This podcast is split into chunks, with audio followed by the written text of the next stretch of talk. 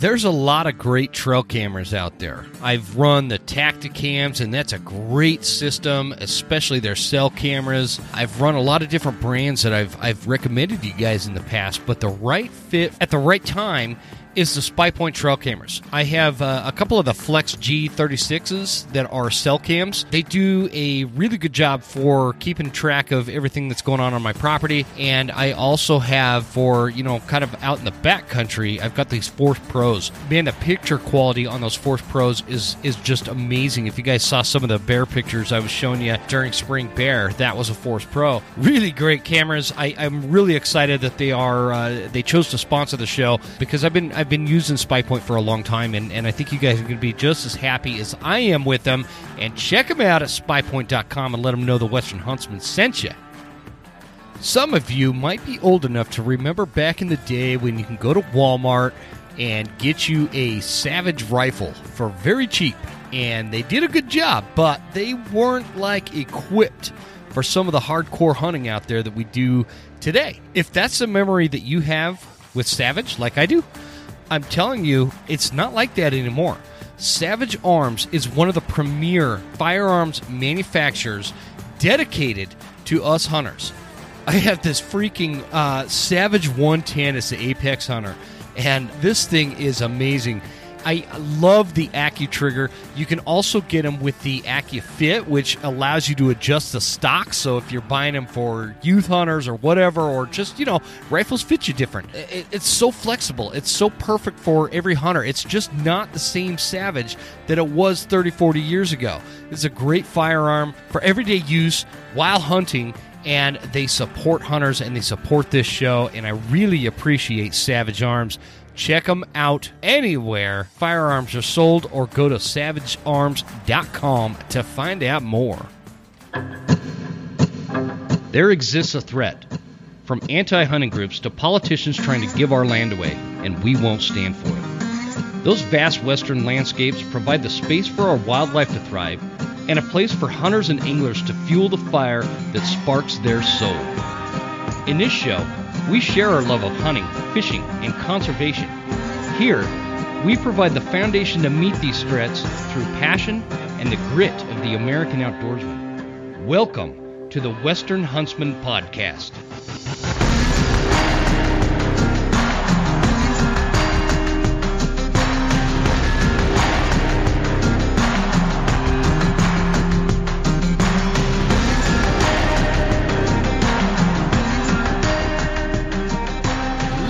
And gentlemen, welcome to this episode of the Western Huntsman Podcast. This is Jim Huntsman, your host, coming at you from the Broken Tine Studio in sunny Clark Fork, Idaho.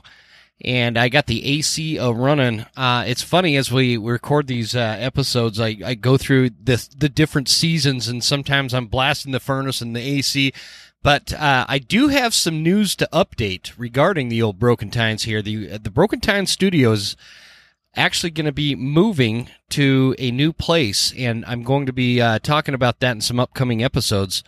Uh, but uh, the the lonely broken tine studio right here that I'm sitting in now is going to be reverted back to my good old hunting trailer, and so I'm pretty excited about that. Where I can you know actually put some elk antlers on the wall and uh, other things to to have like a legitimate studio again. It's been a couple of years, so uh, anyways, I'll keep you guys posted on that.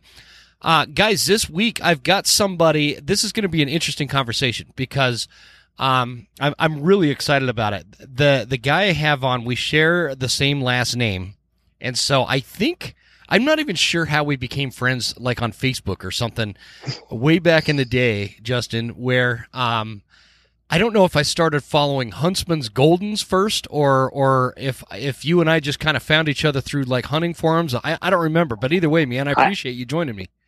Oh, for sure, man. Thanks for having me. I, I want to say it was the Goldens thing. I know my wife had said that, hey, we had another huntsman like the page. And of course, that's always going to oh, yeah. pique my interest. so that's, that's exactly. Uh, by the way, do you guys do like uh, return policy money back with this monster. Anybody but you, you bet. Yeah, anybody but you, we'd be all over. No, no, we, uh, totally kidding. They are such fun dogs, and it's so much fun. Um, we get spoiled getting to do what we get to do on that. So, dude. This Yeah. I so I obviously I'm a dog lover, right? And and I've had a lot of dogs. Um, Wyatt, which just for for anybody listening, I guess that was two years ago, wasn't it? It was two years was. ago. Yeah. Yep. We came down. I actually took a few days out of September archery elk season to come down and pick up this little eight week old puppy or whatever he was, and his name's Wyatt. You guys, uh, if you follow us on or follow me on Instagram, you've, I'm sure you've seen him in some of the videos and stuff. Uh, Mhm. but man, this dog is a stud, man. I have never had a dog so smart. He's so smart. He's a pain in the ass because That's the fi- problem with them. Yeah, Yeah. yeah, man. Yeah. They're His cool. mom is the same way. really? yeah, the same way. yeah, I love it. He's he's a great dog. He just spent the day at the pond with us, and and uh, so he's he's like I'm looking at him through the window. He's over there laying in the shade because I I wore him out. So Yeah, and if I remember right, I think I gave you crap for that because I think I was hunting when you came down, and I said, "Well, I'm not going to come meet you, so good luck, and uh, yeah, we'll talk later." yeah. I was all looking forward to meeting you, and and uh, just didn't work out. You guys are in yep, Idaho Falls, aren't you? we are. Yep, yep. So for for everybody that doesn't know who you are and what you do and and uh, why I felt it was a, a good idea to get you on the show because uh, for those of you listening, Justin Huntsman is uh, one hell of a bow hunter and he is he's he's knocking them down and notching tags uh, like a lot more than I do. And so I thought it would be super cool to get him on the show and and uh, just talk about archery hunting and, and bow hunting and, and hunting in Idaho and the West and everything else that we talk about. And hell, we'll we'll talk about golden retrievers. Yeah, Um, heck yeah, yeah, man. So for for anybody that doesn't know you, kind of give us give us a down low on who you are and, and where you grew up and all that, and we'll go For from there, sure. brother. So I'm an Idaho guy, born and raised. Uh, I grew up here in Southeast Idaho. Uh, just an absolute playground for a guy like me. Um, whether it's chasing trout or steelhead or hunting anything that runs or moves or walks or you know how the story goes. Oh yeah. But uh, I got into archery when I was about two, uh, which a lot of people can't believe. But I just had one of those stick bows, and the old man would shoot, and I'd stand right next to him and fling arrows for as long as I could. And uh, started getting back into the competition aspect of archery when I was young, about six, and shot until about eight or nine. Um, and then kind of got out of the, the archery scene on the competitive side more for winter skiing. Uh, turned into a big ski bum, started living to do that, and and uh, Oh really? Yeah, just didn't know I, that. was a, s- yeah, I was a ski patroller for ten years uh, at a local mountain here in southeast Idaho, and and I loved it. I mean, it was something that I yeah, I just loved doing. It was so much fun. Um, but then I started getting those injuries that started affecting what I could do hunting, and that's that started slowing down real quick. Yeah, man. um, yeah, it's uh, and I'm sure you're the same way. Uh, it's nice having the last name that we do, but I mean, it just drives me. It's it's it's everything I think about. It's everything I do. It's just everything I do day to day is hunting. Well, let Um, me so let me ask you this, man. Have you ever done like a lineage thing and and like the origin of the last name Huntsman? Oh, absolutely. Yeah, I'm, I'm very lucky. I've got a grandma that family history is a huge deal to her. In fact, when she found out that I was doing this podcast, I'm supposed to get your dad's name and your mom's name so we can figure out exactly how we're related. Yeah. so she gave me a whole list of stuff I'm supposed to get. So, Well, it's but yeah, it, the it's reason very cool. it's it's super cool because um, the last name Huntsman is not you know way common. It's not like No. it's not like you, hear a lot some of these last names. It's like you feel like when you were in school there was twenty of them in that school Mhm. or whatever. When I'll, I'll put it into perspective, when I was in the Marines, there at that time, I don't know if this has changed or not, but in the Marines, they would generally have 270,000 Marines on the roster. At, at you know, these are active Marines, Yeah, and there was only two huntsmans, and I was one of them at the time. that's nuts. and Yeah. so it's not like a super common name. You know what I mean? Well, and like I said earlier, when my wife had mentioned that you had liked the pot or the the golden retriever thing, I was like, wait a second. Like I know most of the huntsmans around here, and I don't recognize that name. Yeah, so yeah, yeah. So you so grew yeah, up. it is super. rare. You guys, you guys, your family, um, you, you guys are all from Idaho Falls. Uh, I, I was going to say we used to do our family reunions down there. Uh, it was in wait, it, no Rigby. Yeah, yep. little- so that's just north of us. Yeah, and but that was on my uh, mom's side, so that wasn't the huntsman huntsman side of it. And my wife's actually from Rigby. So yeah. Oh, really? Yep, yep. My wife is, and my mom is actually. My mom's actually from out there. So Yeah, my dad. Uh, most of our homestead is down the Shelley area, which is just south of Idaho Falls. Mm-hmm. Um, and there's a lot of us down there, but that's where my dad grew up. And then uh, I grew up here in Idaho Falls on the east side of town. Nice. Um, and it, it was it was so much fun. It just just a great place to grow up. I mean, we've got South Fork right here. We've got whitetail hunting. We've got elk hunting, bear hunting, mule deer hunting. I mean, you can pretty much hunt anything within two hours of here that you can hunt anywhere else in the country. So it just it makes it a good time. And it's just a great place to live. It really is, So- man. No, One of the, you know, for my day job, I look at big commercial roofs, and Idaho Falls is one of the areas I sometimes visit Mhm. um, because they have that INL down there. and Mhm. they, they yeah, have, yep. they have insanity. It's like insanity the amount of roofs they have. Anyway, I, I was coming out of there in, in December one year, and the the most prolific group of uh, bachelor bulls I've ever seen in my life was just north out of Idaho Falls, standing in a field. There was like six that's of those those old sight bulls. We talk about them out there licking those containers and growing big. That's the only thing we can think of. That's got it's got to be it, man. Like the the smallest one had to be like 270, and he was way smaller than the other ones. Well, and they have that early uh, desert hunt out there, and every year somebody arrows just a huge bull. I mean, just one of those, Really? you know, world class 350 plus bulls. Yeah, and they're always in full velvet, which is always so cool. So, Interesting, cool. So yeah. that's uh, say that again. Is that like a tough tag to draw or something? Uh, it's no, it's actually no. At, at least it used to be. I, it's not something I ever do, um, but it used to be an over-the-counter tag, and it was awesome. Um, but it, it's just like everything else. It gets so much pressure now that I don't know if it's anywhere near what it used to be. Which I mean, everybody's seeing that Yeah. out west. That's kind of the the normal the normal thing nowadays. Mm-hmm. So. Yeah. So do you are you like exclusively a bow hunter, or do you do any rifle or anything? Tell me a Um, little bit about that.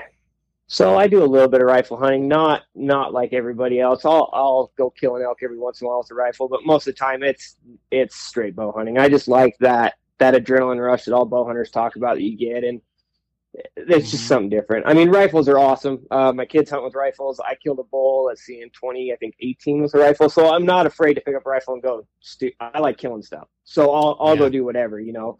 Um, but I just something about watching that arrow fly through the air, man. It's just a, an addiction you just can't get rid of. It is, man. It, there there is something that just I don't know. It like sparks the soul, man. When that arrow, it does. that Yep. sound of zoop, and it, it was I don't know. I I love I love rifle hunting. I'm not I'm not uh, you know uh, against rifle hunting or anything, and I do a lot of it. But I I, Mhm. I really do prefer the bow. And uh, we were we were up bear hunting. Um, do you, do you you said you bear hunt right? I do. Yep. Do you do you guys bait down there or what? What do you we guys do? we do. Yeah, that's what we do. That's probably ninety five percent of our hunting down here, just because it's thick enough timber. I mean, there's places you can go spot and stalk, but we just have enough enough bears, enough thick timber that baiting's just smart to do. Yeah, it's uh, like the only way up here in the jungle to, Mhm. to really get them. Yeah, we're nothing like you guys. Yeah, exactly. But uh, yeah, we were we were on the what was that? I it was like two weeks ago now at this point because bear season just closed uh, June thirtieth up here. Same here. And, and my daughter, uh, I, the goal was this spring to get my daughter a bear, right? And and she was just so excited. She's 14, and I take her up. We've got the rifle. I've got her this little 7mm 08. Uh, oh, perfect. and we'd sighted it in like right after we got done turkey hunting, and it was all good. This bear comes into our bait site, and and I mean this was a busy, busy bear site, bait site. We had tons of bears on the cameras, and I I mean I could I could post pictures on like Instagram for days with uh, the That's pictures awesome. I've got. Anyway, this bear comes in. He's he's a nice bear too. Uh, probably two hundred plus pounds. Um, decent bear. Because uh, again, North Idaho, there's tons of bears. They we do get some big, you know, just slobs. Um, but they're they're pretty rare. I don't know. Oh, and it's it, it's me. rare. That's just that's just bears in general. Like Yeah. people say that twenty inch bears are around every corner, and that's just not true. Like No. they're big bears are hard to find nowadays. They are. I had I had two big bears come in on the bait site all season. Uh, that that would have been twenty inch bears. Uh, the rest the rest were all just you know giant raccoons for the most part. But Yeah, this this yeah. bear comes in and Shadow's all excited because I I told her I was like don't look at me don't don't like wait for permission don't do anything just p- raise your rifle and make a good clean shot right and and I'm uh, this is before we set up so we're set Mhm. up And I, the way I was sitting, I didn't see the bear coming. She did. And she saw the bear and all of a sudden she raises a rifle. I'm like, what's going on? And then I see the bear pop out of the brush and he's going and licking the barrel and, you know, looking around and boom, she shoots. And it's, it's almost as if I could see the bullet go right over his back. Oh no! And, and that's abnormal because my, my daughter's a really good shot. I'm I'm like, what the hell, man? The bullet hits a tree behind the bear. Bear turns around, trucks off down the mountain, never to be seen again. Actually, that's not true. He showed up like two days later. Um, we come home and sighted. I sighted in a rifle again, and come to find out, uh, she must have knocked the scope or something. Oh, um, dang it it was shooting way high, uh, by by like a few inches. So anyway, that was like the uh, heartbreak of the spring bear season for me, man. Oh, and it's and I don't know if it's just me or not, but these last couple years have been tough on us. Um, we had a couple of years there that it was like almost easy, and I don't want to say easy because that's the Yeah. wrong term. Because bear baiting is not easy, and anybody is thinks not. it's easy. I will give you a backpack full of bait, and we'll go hiking, and we'll see how much you love it. It's not fun. It's Um, a pain in the ass. I wish I it could is. sit on a mountain and spot one from 300 It yards away and shoot one. Exactly, and and that's kind of the thing we've been doing the last couple of years because my son just barely got old enough to hunt, and uh, Mhm. that was my first thing was I can get him on a bear. That's no big deal. I'll get him on a bear, and it has been so hard just to get one to come in when he's sitting on the bait, let alone get him Yup. to kill one. Like we still haven't got it done. Yeah. Um, and it's just, it, yeah, it's it's awesome. I love it. Uh, getting to introduce him to the stuff that I love is is something that I never. The joy that I get to feel is is weird. I, I didn't expect that at all. Oh man, it's pro- So- it's it's profound. It's profound. It, I I love hunting, but what I love more than hunting is taking my kids hunting. How old is your son? Uh, he's uh, let's see, 11, 12. He's twelve. Oh, perfect, man. yep, he just Yeah. turned twelve. Yep. So And and it's Go ahead. Go ahead. Oh no, I was just gonna say it's just it's fun to have somebody that when you take them to the woods, everything that you're so used to is new. You know, uh, Mhm. uh, we find elk velvet on the road, and that's something I'm used to, and he sees that, and that's a big deal, and it's just cool to see that new, you know, that sparkle in their eyes when they see something Yeah. new that you're so used to that you don't really pay attention to anymore. It is. So- It's it's an amazing time. It- It's an amazing thing because they, they have this fresh set of eyes that where it gives us like you and I we don't know what they don't know. Sometimes we don't think about that, but I can tell you, the first time I t- uh, well the first time I took my girls out to hunt deer where they were actually you know on deck they were the shooter. Mhm. Um, they both spent less than an hour in a deer blind that I had set up on our property, and they they they both tagged out. Their first within the first hour, I took them each out separately, and they got a couple of little whitetail.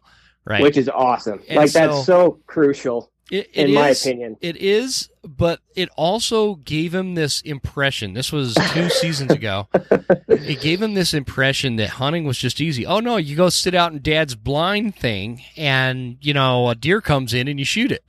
And Oh so- yeah, I understand that too. Yeah, I understand that too. That's what's nice about switching it up too. You know, we do turkeys, we do elk, we do deer, and and then I got them on uh, bears this year, and that this it was a it was a, like a nice heartbreak. Now my daughter, fourteen year old, now she knows the heartbreak of a missed shot and a season without a notch tag. You know, and she she understands that okay, it's not always that easy, and so it, Oh. a valuable lesson in that. Oh, it was too. And and and I don't know about you, but when I first started hunting, I I I struggled extremely bad with buck fever. Um, to the point of of I Shit, almost didn't want to do it. Yeah, and, and I still do too. Um, but what we kind of talked about talking about tonight has kind of helped me in a way that I don't have to stress about that anymore, uh, like I used to. I mean, I, I, the first three elk I shot at, we never found. Um, and I Mhm. would just, you know, I was to the point that, and and most people don't like to admit this, but uh, you know, I was a crappy hunter. I was young. I didn't know how to shoot. Um, I didn't make good shots. Yep. And I No, can remember the thing, first man. elk. Yeah, I can remember the first elk that I actually killed. I was like, "Wow, this is this is awesome! Like, I I need to strive to do this better." hmm And uh, and yeah, it just kind of lit a fire in me that helped me to now when something. And I, I don't want to sound arrogant or cocky or sound like I know everything, but it, he walks within sixty yards of me and I've got a bow in my hand, you're you're probably not going to survive the encounter. Yeah. Um, and that's that's a fun and, and I'd attest to, to, that because I, you know, we, I, I think I are we. Do we follow each other on Instagram too? Oh, we might have. I've kind of gotten off the social media stuff the last okay. Couple months. but so, but my point is is like the years past is you know we've been friends I know on Facebook for a long mm-hmm. time. Oh, 100%. Yeah. You know, uh, you're always notching tags, man. Like it's it's crazy to watch because I'm you know what you talked about um actually I got an interesting little take. When when you're talking about buck fever, for some reason when it comes to bears or bull elk, I don't get that way. And I think that for for with elk, it's it's generally this big, you know, call in encounter, and my adrenaline's already been high because yeah, I'm communicating with this bull. So by the time he shows himself, I'm pretty calm. But when I'm deer hunting, and I don't care if I'm rifle hunting or bow hunting, I, I don't do a lot of muzzleloader, but um, so I don't I don't know, can't speak to it. But yeah, I, I get way here. more worked up over a buck. I what is the deal with that? Like I you know, and I don't worked up. I'm the same way. Like when I was a kid, you throw a coyote out in front of me, I could smoke him. Mm-hmm. You know, eight times out of ten, no no problem.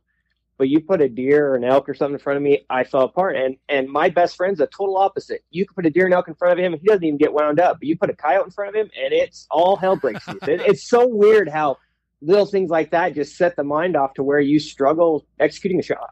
Yeah, yeah, yeah. So yeah, for sure. Well, tell me a little bit about how you got over that because you, you talked about like target archery before we hit record, yeah. and and I want to I want to know because uh, again I do struggle with uh, I don't know if it's um, target panic or or uh, what do we call it buck fever. Yeah, target panic, buck fever. I mean, those are all uh, two names for the same monster. You know what I mean? And yeah, it's, it's, and it's it's worse for me with archery than it is with a rifle. Like I get buck fever with a rifle, uh, but I don't know if it's just the experience I have between hunting all my life and military and stuff. I I can always hit them with a rifle. Uh, oh, 100%. And that military training. Go sorry, ahead. go ahead. Oh, oh I, I just to say that military training just, I mean, I've got buddies that are in the military, and that's one thing that is so awesome because they teach you how to pull trigger. and, and yeah. that is, as simple as that sounds, that's the start of everything. so yeah, yeah, for sure, man. But I wanna I wanna translate that to archery because I, I, I feel like like I shoot a lot of targets. I'm I'm pretty good. Mm-hmm. Um, I, I, I practice a lot, and when I get in front of a bull elk that's just been screaming his head off, um, I'm super calm and I feel like I'm making a good shot, but then I'll deflect it off a little twig or something. You know, oh, yeah. I've told yeah. all the stories on the show before. Uh, yeah, and and with that kind of stuff, I mean, there's it's bow hunting. Stuff's gonna happen. Yeah. Um, it's just if we can negate some of those issues that we cause, a lot more elk are going to hit the ground, you know, and you're still going to lose elk to swirling. I mean, swirling winds are always going to get you in trouble, and you're always going to have branches that you don't see. Mm-hmm. Um, but if you can get it to where when your shot goes off, it's second nature, it takes out a lot of that guesswork and a lot of that that anticipation that a lot of people get that causes target panic and buck fever and stuff like that. Yeah. Um, and a little story just to kind of how I got into it. My dad shot competitively back in the mid '90s um, and and was really good at it. Uh, was a very good shooter, very accomplished shooter. Um, and then kind of got out of it, like I said, same reason I did. Started skiing. We started skiing together as a family, and that kind of took over winter. Well, that's when we do a lot of our indoor shooting for targets, so it really took over that. Yeah. Um, yeah but yeah. then about 2014, 2015, me and dad are hunting a drainage, and we have a bull crack off, and we go down after him, get in like we always do, get in close, and all of a sudden he bugles again. And it's one of those bugles that, and you've heard this saying, and I've said it a hundred times, and I know better but you can never judge a bull by his bugle. Um, I don't no. care who tells you you can, you never can. And uh, this sounded like a young raghorn, and I was a young bow hunter. So dad does what every dad does and put me out in front of him and said, All right, get ready. They're going to come right here. You're going to get a chance. Just do what you've been doing in the backyard since you were two.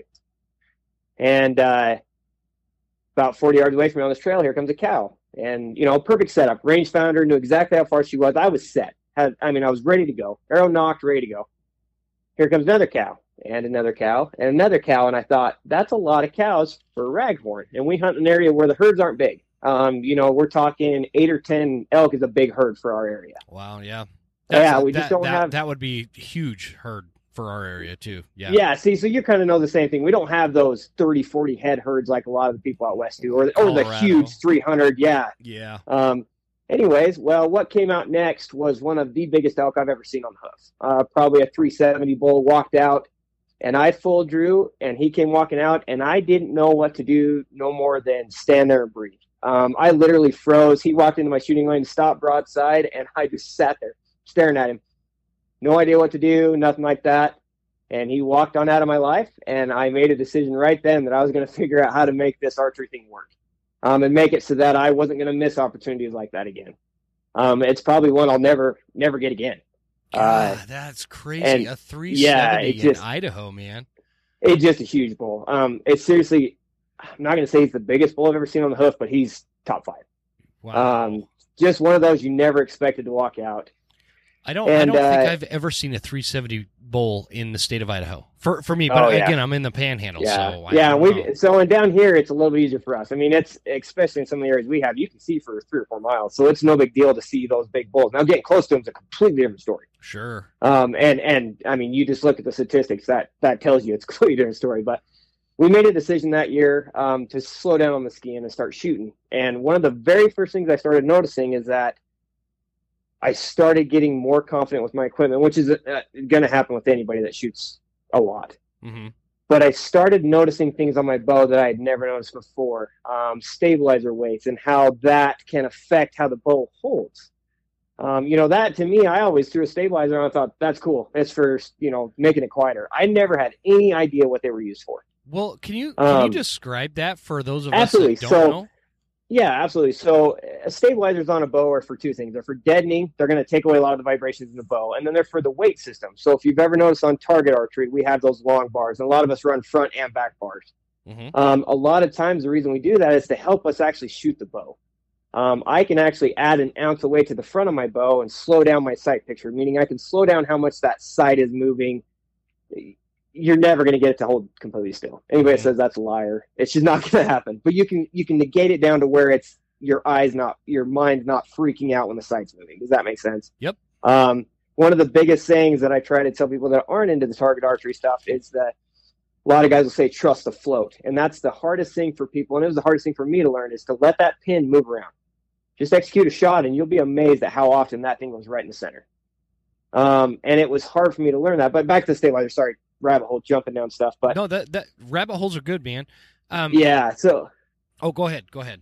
Um, back to stabilizer. So what we can do is like, for example, if I have a sight picture that I'm always holding high, I can throw another ounce of weight out on the front and help me bring that bow down into where I'm holding center more.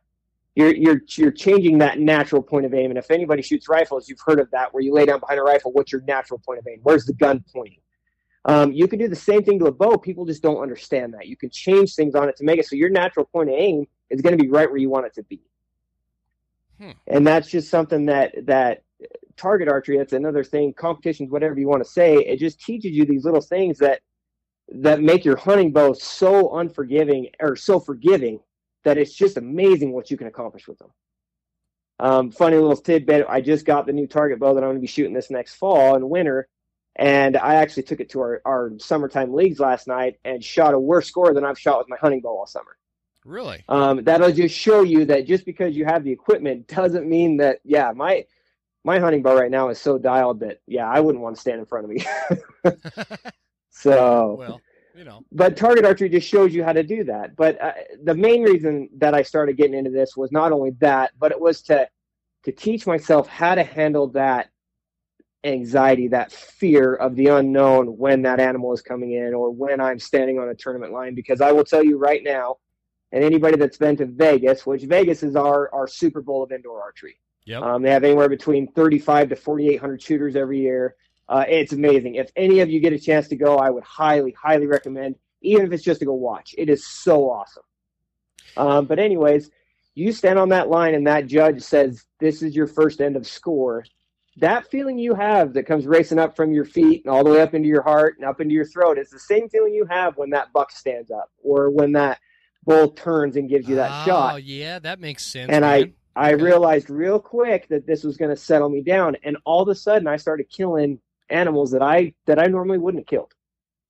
Um, because the stress from the archery cha- or like these these competition shoots Exactly. And I don't know how it is up there, but like when I first started getting back into this, like all of our 3Ds around here were just fun shoots. Nobody had any competition. It was all fun shoots. Yeah, they're mostly like which that I, up here too.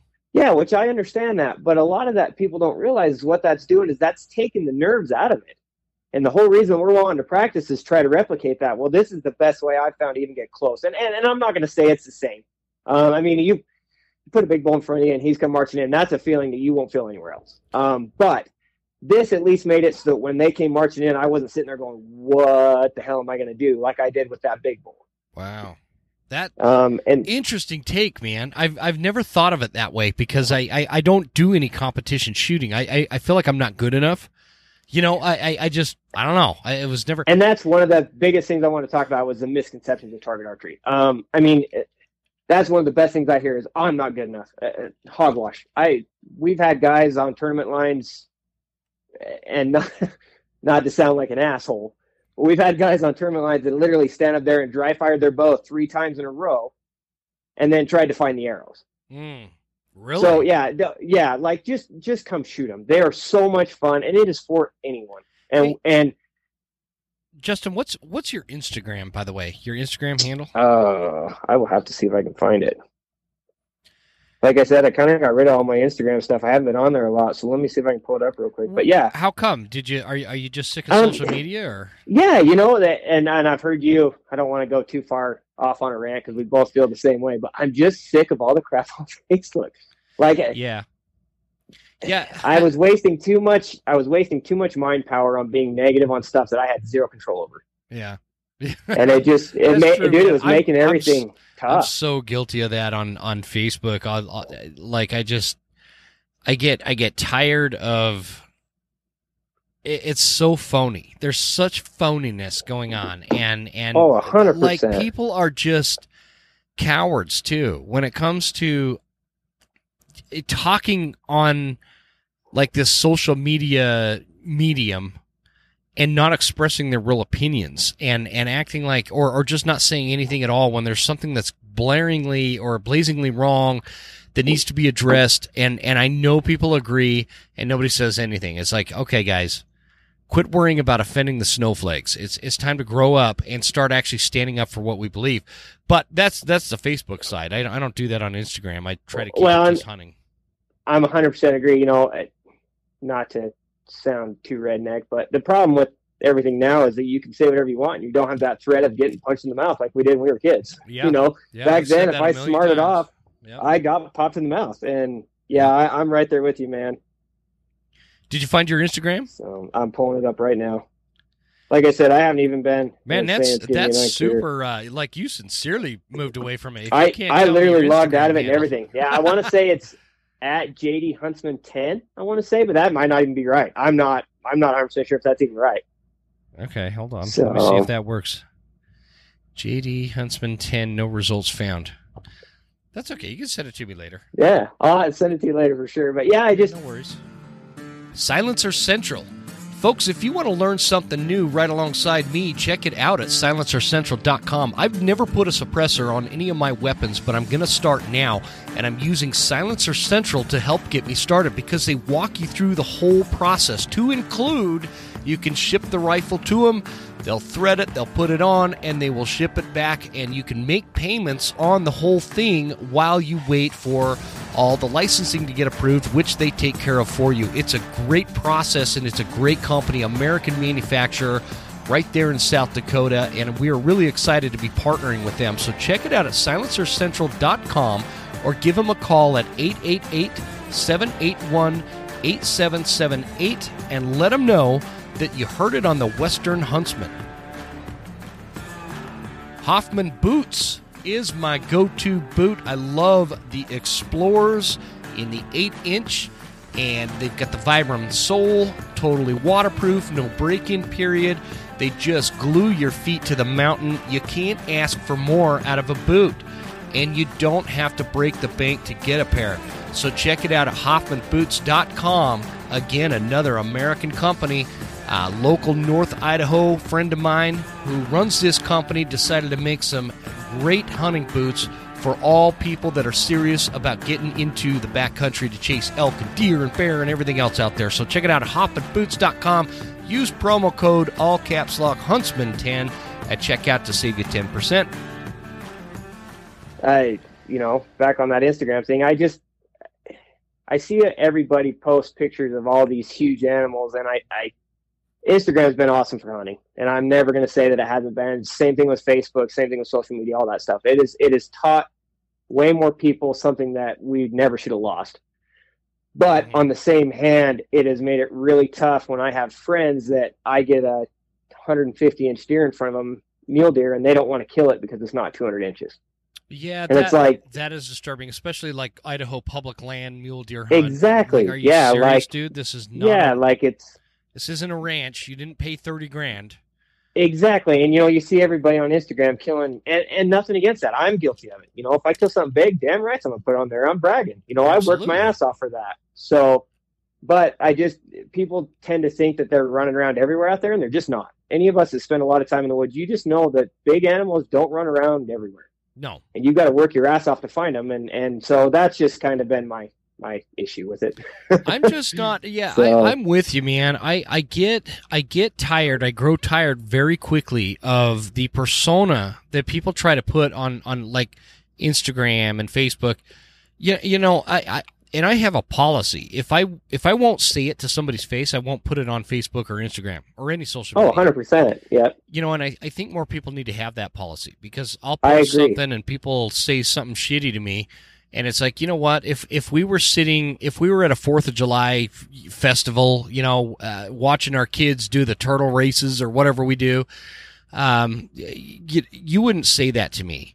And now you're, Exactly. you're saying it to me on on here because you know I can't reach through the phone and pick you up by the neck and body slam or vice Exactly. versa, right? Like I'm not I'm not gonna get nobody's getting a black eye out of it. And- well, and, and back when the wolf thing first happened, and, and and I'm sure this could have been where me and you actually first met was when we were arguing with all the anti, you know, the pro wolf people. yeah, And uh, I, you know, some of the things that people would say on that, I just I got to the point that it's like, how could you threaten somebody's family like that over an animal? Like I just, you know what I mean? So it was. I just figured it's time to give it up and just take a break from it, and that's where we're at. isn't that crazy, man? That So, it's so nuts. that comes out of the anti hunters and especially these pro wolf activists, like they Yeah. are nasty, man. They will send. well, and they're next level. Like that. yeah, Like I've had people get mad at me for hunting, and I've had people, you know, you're a killer or a murderer or whatever, and, I, and I'll I'll own that. You know what? Yes, I am. I'm a killer. Sorry, yep. but those wolf guys are they're they're next level. Yeah, They're I, a different breed, man. Like They are, I've yeah. had people literally call me and threaten. They're like, well, "I'm going to find out where you live, and and you're gonna you're gonna pay. You and your family are gonna pay." In fact, I should I should post those comments on on social media to show No the doubt, you know. lunacy of this. Like, okay, fellow mankind, my fellow mankind friend, you find this species on Earth as if as if they're they're so much more important than any other species that because I am for managing wolves through hunting and trapping, you're going to threaten my family, which by the way, I, I am heavily armed on a very well protected piece of property, and I'll know you'll be coming, and you won't like the results, bitch. oh, absolutely, yeah, absolutely. and that's the thing that Pardon makes me French. laugh is no, no. I mean, that's that's the thing that makes me laugh is you ask these people, where do you live? Well, I'm in California. Well, then why the hell are you even talking? Like, you're not living here and seeing these deer get killed and, you know, drug around and seeing 20 elk die from a pack of wolves for fun. Like, you're not seeing that kind of stuff. Mm-mm. But, I mean, that's the world we live in now. Everybody's got an opinion, and whether or not you have any actual real facts about it or whatever, you know. Yeah. Yeah. Um, yeah, it, it's just tough. It sucks. Opinions, opinions are strong, man. What, what They do you are. see as as a guy like um how old are you, Justin? 35. How so so you're a guy that's been hunting a long time. You've been in the hunting space for a long time. Mm-hmm. Um what do you see as like the biggest threat to the future of hunting and well, I'll ask the second question later. What do you see as Okay, the biggest so- threat? and this may come across as kind of a I don't want to come across as an asshole, but I'm just gonna be honest with you guys. You know, I you think keep, honestly you keep the saying that, dude. You you've to my show enough to know that we don't care if people think we're assholes. They're gonna anyway, dude. Well, and that's one thing I told myself is is I'm gonna be 100 percent honest. I think the biggest threat to hunting right now is hunter themselves. Um, I don't feel like we ba- have each other's backs at all, and, and In, it's not in good. What way? In what way? in uh, so several ways. Uh, whether it be uh, bow hunters versus rifle hunters, uh, crossbow hunters versus archery hunters, Mhm. uh, traditional hunters versus compound hunters, uh, long range shooters versus guys that jump shoot. Um, just that. Like I, I understand having our differences, and and absolutely we need them. um, because that's that's what keeps hunting fun. But we need to have each other's backs on the bigger enemy, and we don't. And I feel like that's going to be our biggest downfall. Man, I I actually really like the way you said that because that there's I want people to understand on when it comes to this topic, there's a difference between rivalry and and like becoming enemies with each other over over subtle differences. Oh, absolutely. And, and, and that's you're what gonna it is, man. Like rifle versus bow hunting, that's a subtle difference. The end result is the same. You know what I mean? Oh yeah, so absolutely. I, I just I want to caution people. Like uh, again, I don't mean to.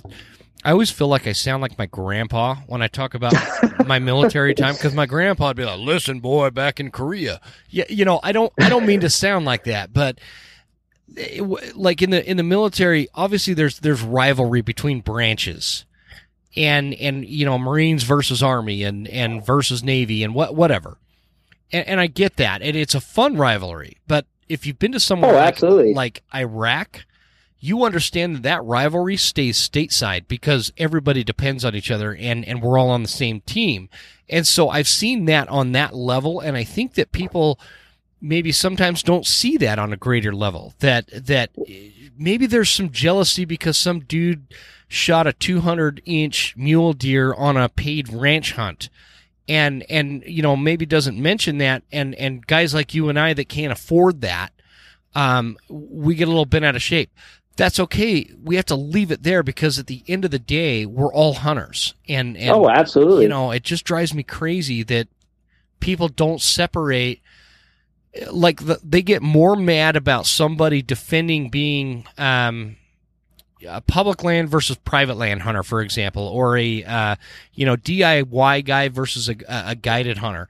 They they Mhm. get they get more fast or uh, fixated on that difference than they do the fact that like there's people out there that literally think that they should ban ranching and hunting so that no animals die in the name of feeding humans.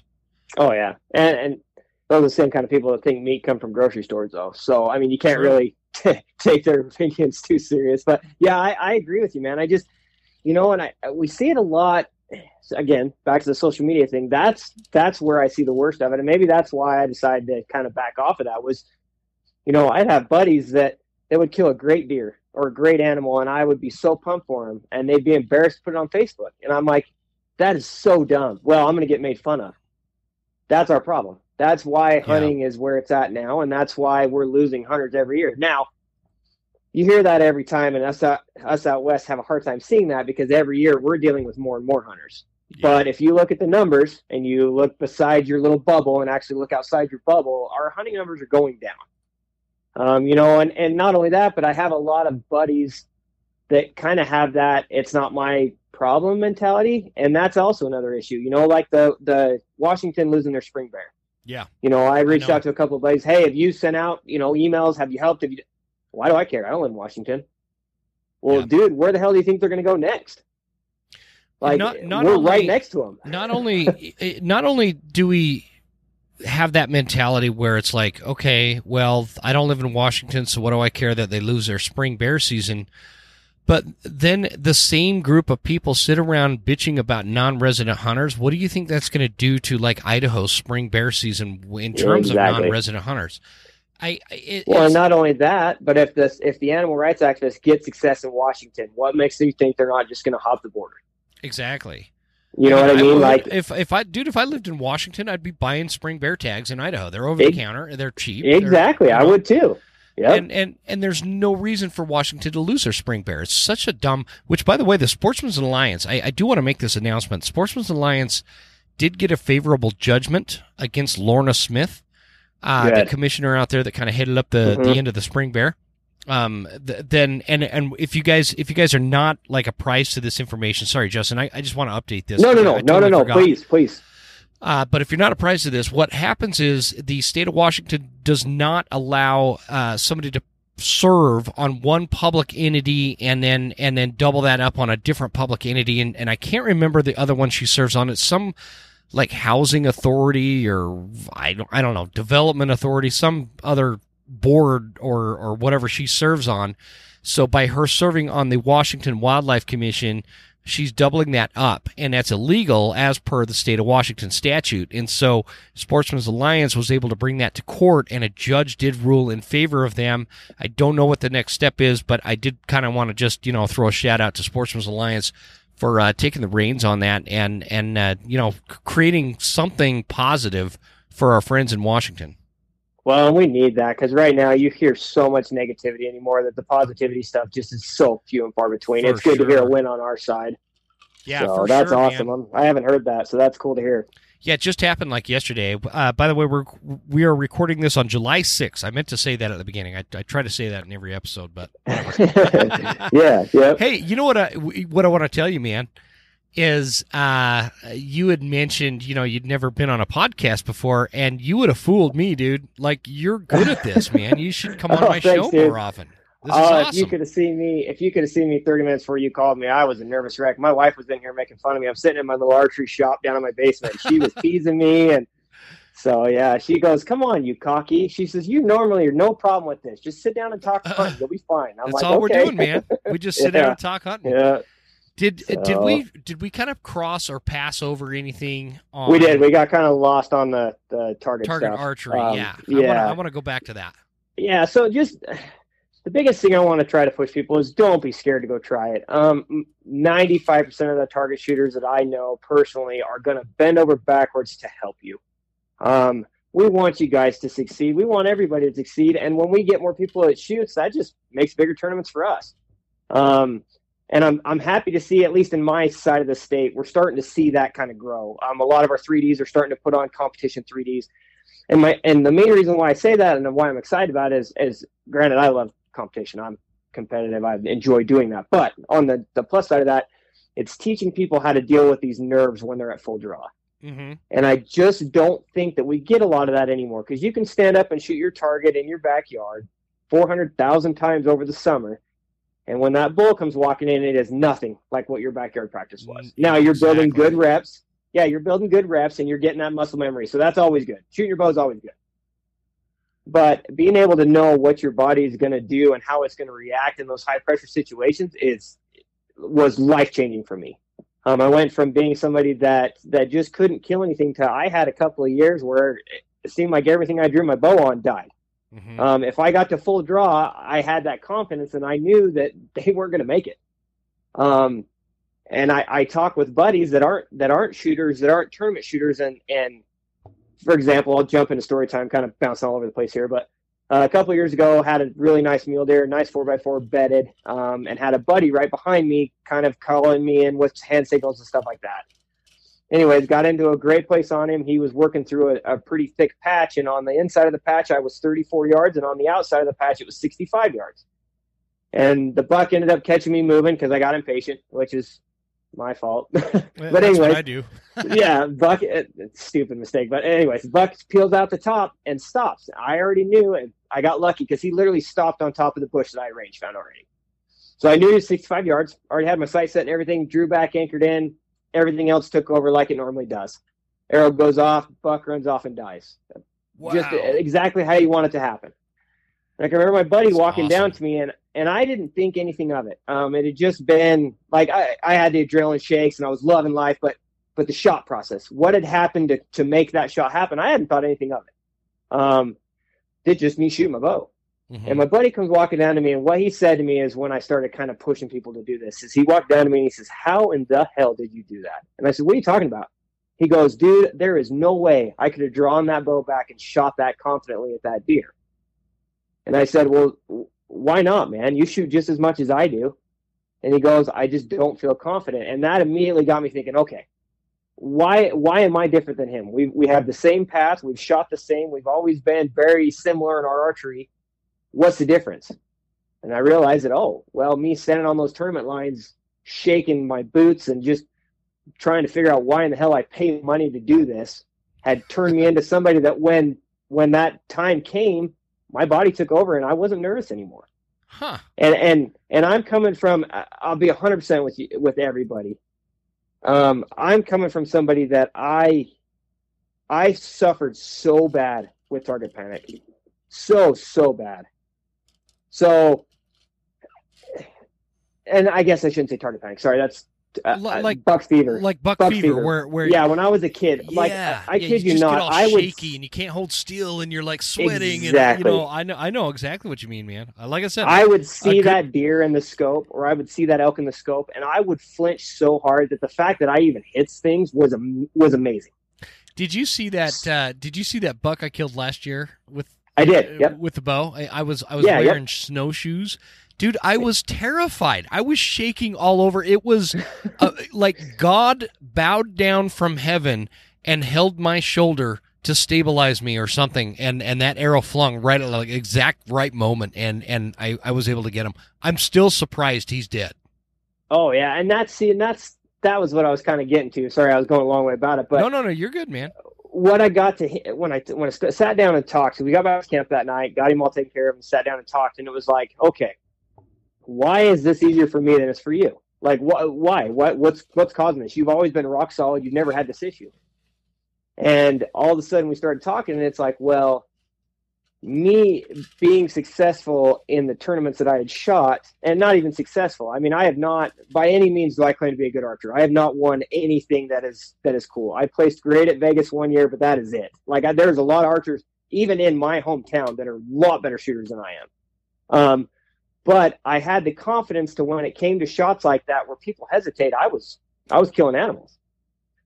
And he started shooting competitions. And the very, very next year, we get this really nice deer standing at 65 yards, and he double lunged him. He didn't go anywhere. 40 yards, and he was piled up. It was just amazing to see that transformation in less than a year on somebody that I would have thought was a very accomplished archer, was a very good shooter. Huh. So if it can do that for somebody like that, if it's somebody that's beginning, go start a competition. Go, you know, if you're a kid, the S3DA program here in Idaho is blowing up Yeah.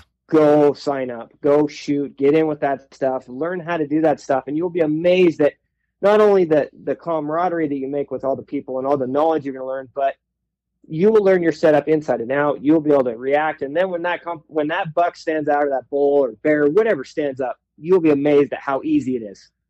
And I hate to say it like that, but you'll be amazed at how easy it is. No, I, I'm actually glad you are, man. I've just never heard somebody put it into that kind of perspective from that sense. You know, I've just, like for me, man, I have no interest in competition shooting. Like zero. It's not like I was. I always talk about this too, and and maybe you, I can get your take on it. But I, I always look at it like this, man. There's there's two types of uh, archers. There's archers that are very into it for the sake of archery. They really enjoy shooting their bow or their bow. They Mhm. probably enjoy shooting bulls too, but Oh, absolutely. Most You know, archers do. yeah, for sure. And I, I, lo- I love shooting my bow. Um, but they are like my buddy Nate Davenport's like this. He's just like obsessed with archery and he wants to he always wants to make these trad bows and he's he's shooting all the time. And that in in itself the actual act of shooting your bow is a hobby within itself. And then they also just happen to hunt and maybe they're super obsessed about hunting as well. Maybe they're not. Maybe hunting is just like a byproduct of being into bows uh, and shooting archery. And then you Mhm. have then you have people like me who are I, I i don't know how to ever explain this people think that because i have a hunting podcast i'm way into the hobby aspect of shooting rifles and shooting bows and shooting whatever I, I'm not. I'm not like that. I, I just don't have that passion. I think that I, I shot so many rounds in the military uh, for all the training that we did. I don't like to go out and just shoot targets with my rifle. I don't. I do enjoy the bow, that, but- not to the extent of like what other people that I know are. And so I'm just highlighting the fact that that some people are out there shooting their bow just for the sake of being proficient and being lethal when it comes to hunting season. That's what I do. And then you have Oh, other yeah. people that are just really passionate about shooting their bow as its own entity, if that makes sense. And so I'm Oh, trying 100%. to uh, uh, uh, appeal to those that are like me who who might not uh, be you know super enthusiastic about shooting a bow outside of just being ready and lethal. Maybe this competition thing has some merit because that that buck fever that target panic you know i've had joel turner on a few times and he talks about that as well. You know it, it's so different than just shooting a target in the backyard um, there's got to be something to this. So I, I I'm really glad you brought it up because I think that a lot of light bulbs are going to be going off. Oh, 100%. And Joel's a stud. I mean, if you just look at what he's done with with his son Bodie, I mean, Bodie is right now probably one of the hardest, the hottest archers in the world. I mean, he just got done. Yeah. He just won Redding. Um, he's he's winning everything, and he's a hell of a shooter. I've met him a couple of times. Um, good kid. Um, but they, yeah, just I would definitely classify. I agree with you. Um, but I think one of the biggest one of the biggest misconceptions about target archery and target shooters in whole is that people think that we're all just paper punchers. That's all we're there for. And if you walk down a line at Vegas or at you know Redding or any of these big tournaments that are nationwide tournaments, if you walk down the line and you start asking everybody, "Hey, are you a bow hunter?" I think it would blow your mind at how many of us started target archery for no better reason than just become a better bow hunter. I am a bow hunter first. I am 100% a bow hunter first. And 95% of the target archers are probably going to tell you the same thing. I'm a bow hunter first. You think Um, it's that many? Because I, I was I thinking, do. I was thinking, man, like some of the I've watched. Uh, you know, when the Olympics are on, they've got the archers and all that, and and I'm thinking, I wonder if these dudes hunt. I wonder if Oh, they yeah, actually so- hunt. Because I know there's a Here's- lot of archers out there that don't even hunt. Oh, 100%. And, and here's a here's a perfect example. Anybody that follows any of the target uh, you know stuff, uh, Kyle Douglas is a name that's came up in the last couple of years. Great shooter, stud. Uh, he's out of Salt Lake, just an absolute stud muffin. Anyways, he has won a lot of really big tournaments lately, and he is a hunting fool. Really? Anybody that oh my goodness, anybody that would doubt that, yeah, just jump on his Instagram for a minute and you will see. And and What'd most you, of the, what'd you say his name was? Kyle Douglas. Okay, go ahead. Yeah, and and and most of those guys. I mean, if you go on and look at any of the big uh, ASA is a tournament that shoots 3D animals in the South, right? They're big, huge tournament. Um, they have anywhere between 1,500 to 3,000 shooters each tournament, and every one of their top guys, uh, Levi Morgan, Dan McCarthy, Jesse Broadwater, all these guys that are winning these tournaments and making literally making a living shooting a bow are all bow hunters. I Interesting. mean, I was I listened to a podcast today with Levi that Levi was talking about. Yeah, I'm going to start slowing down on the tournament side because I want to hunt more. That's awesome. And you're, this is one of the greatest archers that's ever walked this earth, and that's what he's saying. So Wow. yeah, I, oh, the, that's one of the biggest misconceptions that I see with people is they see, like for example, I'll show up at leagues and I have my target bow, and they'll all, oh, that- you know, that guy doesn't, you know, that guy doesn't know how to hunt or anything. On the on the contrary, I am doing this to get ready for hunt season. The only reason why I'm doing this is because I'm dealing with a shoulder injury and trying to beef my shoulder back up. You know, it's yeah. uh, they just don't understand that aspect of it and i wish people would see that that yeah all of us target archers are, are 90% of us are are bow hunters first and that's the main reason why we started shooting competitions was to get more proficient um So let, let me ask let me ask you this, man. Um, yeah, are are you good on time? yeah oh yeah heck yeah Okay, cool. Um, I I'll never be able to actually say this usually in most cases. So let me ask you this, Mister Huntsman. Um, yes yes i let's say we've got somebody out there that's listening to this and they're you know maybe they've been a rifle hunter for a long time and they're kind of getting into the whole i want to call a bull elk in and bugle them into bow range and and sauce them with my bow. What what are some of like the biggest mistakes you see brand spanking new bow hunters getting into uh just before like a big bow season like like september archery you know oh yeah. Elk? Yeah for sure. So uh, i'm just gonna be honest again. We're just gonna come straight across and say it. I think the biggest issue that i see with with new archery hunters is they think it's a rifle they have this mentality of i can just go buy a box of ammo i can buy a dozen arrows throw it on the bow and go kill an animal that is not the case these are not like that bow needs to be tuned i would always always always recommend if you're gonna start an archery and you're gonna start shooting it even if you're gonna start shooting competitions go to your local shop. Shout out Archery Idaho here in town. They are awesome. Patrick's killer, Brian's killer, all those guys, and then Jesse and Pocatello. Um, they will take damn good care of you, and any shop will. Yeah. Um, we love seeing people in archery. It's just like if you go into a gun shop, they're not going to turn you away. They want you to buy a gun. We like seeing people shoot guns.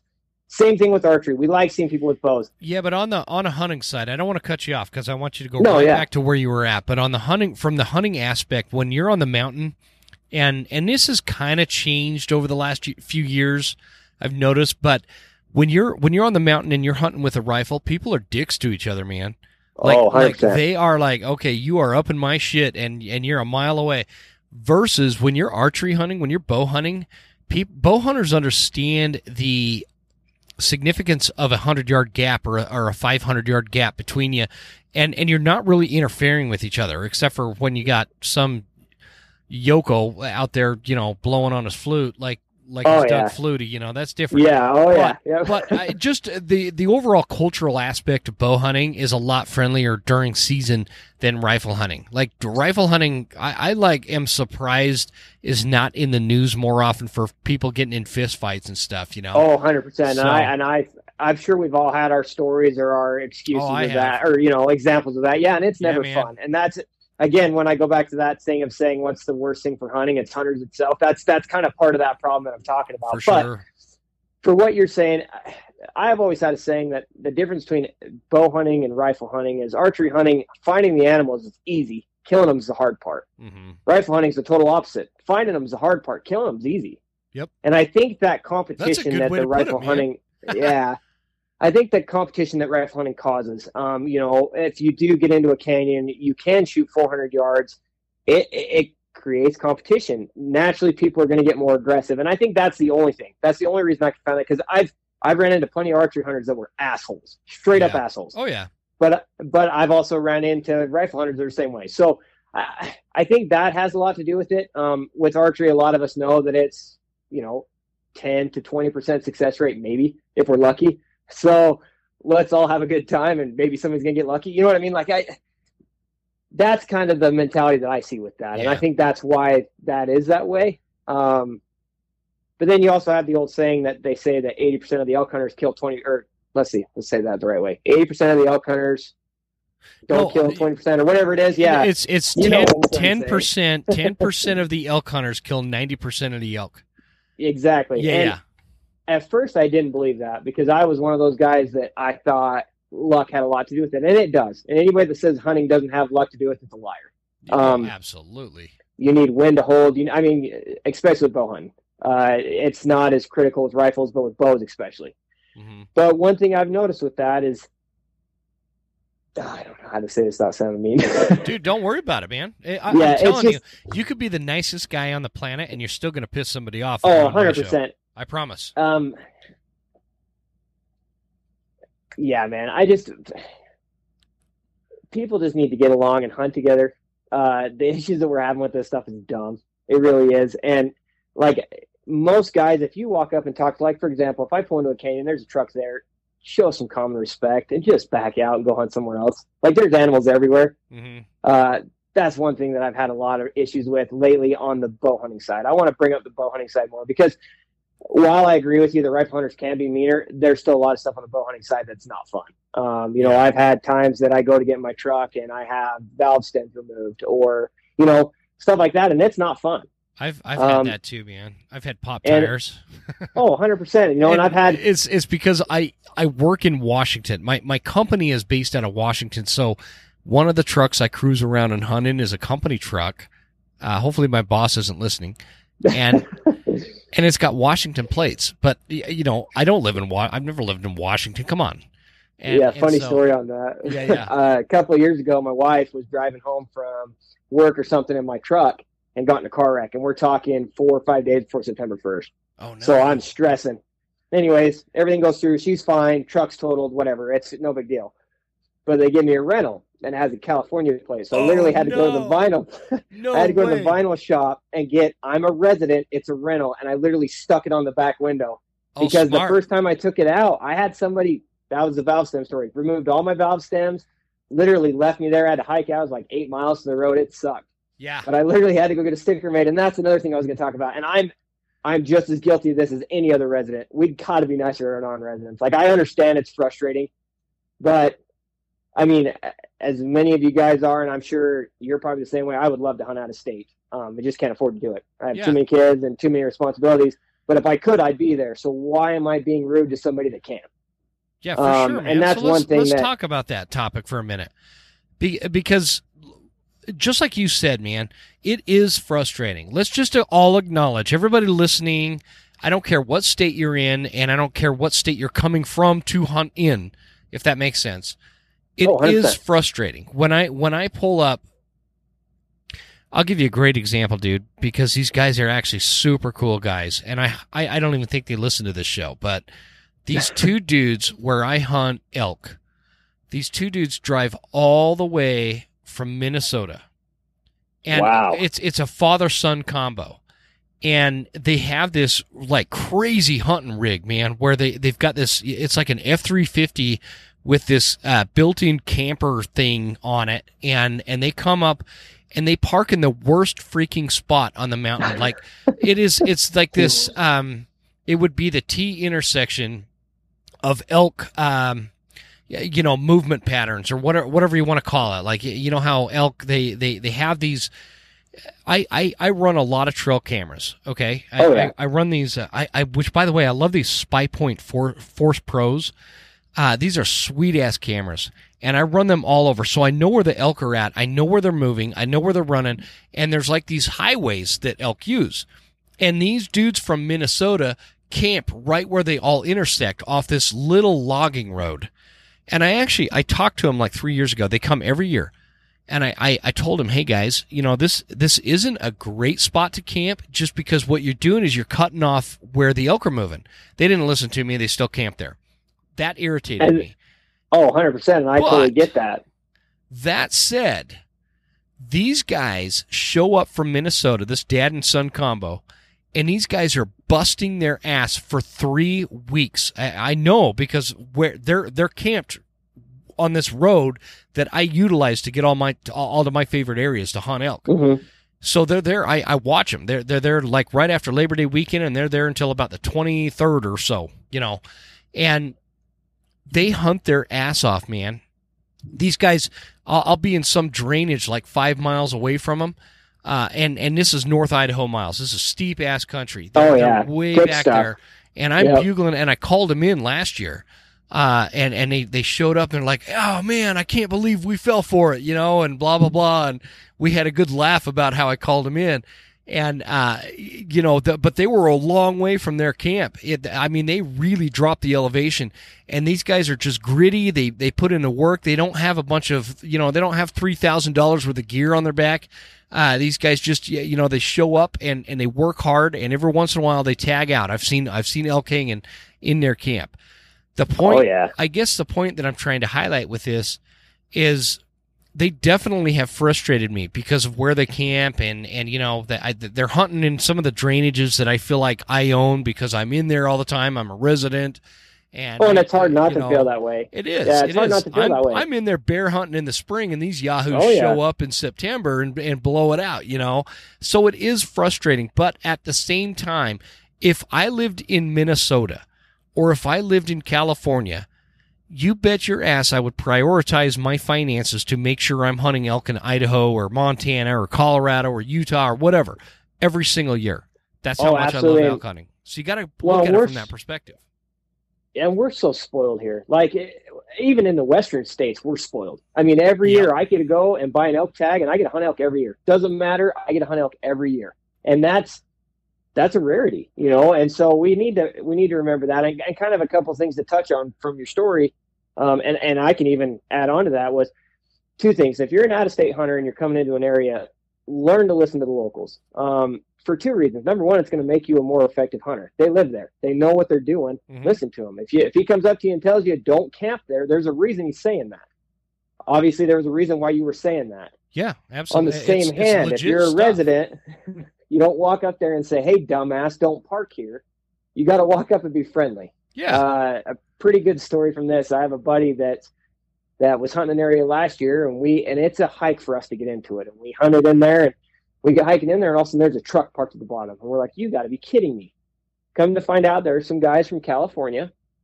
Next thing we know, they've been hunting it for 15 years, and they're teaching us stuff that we never even knew about. Yeah.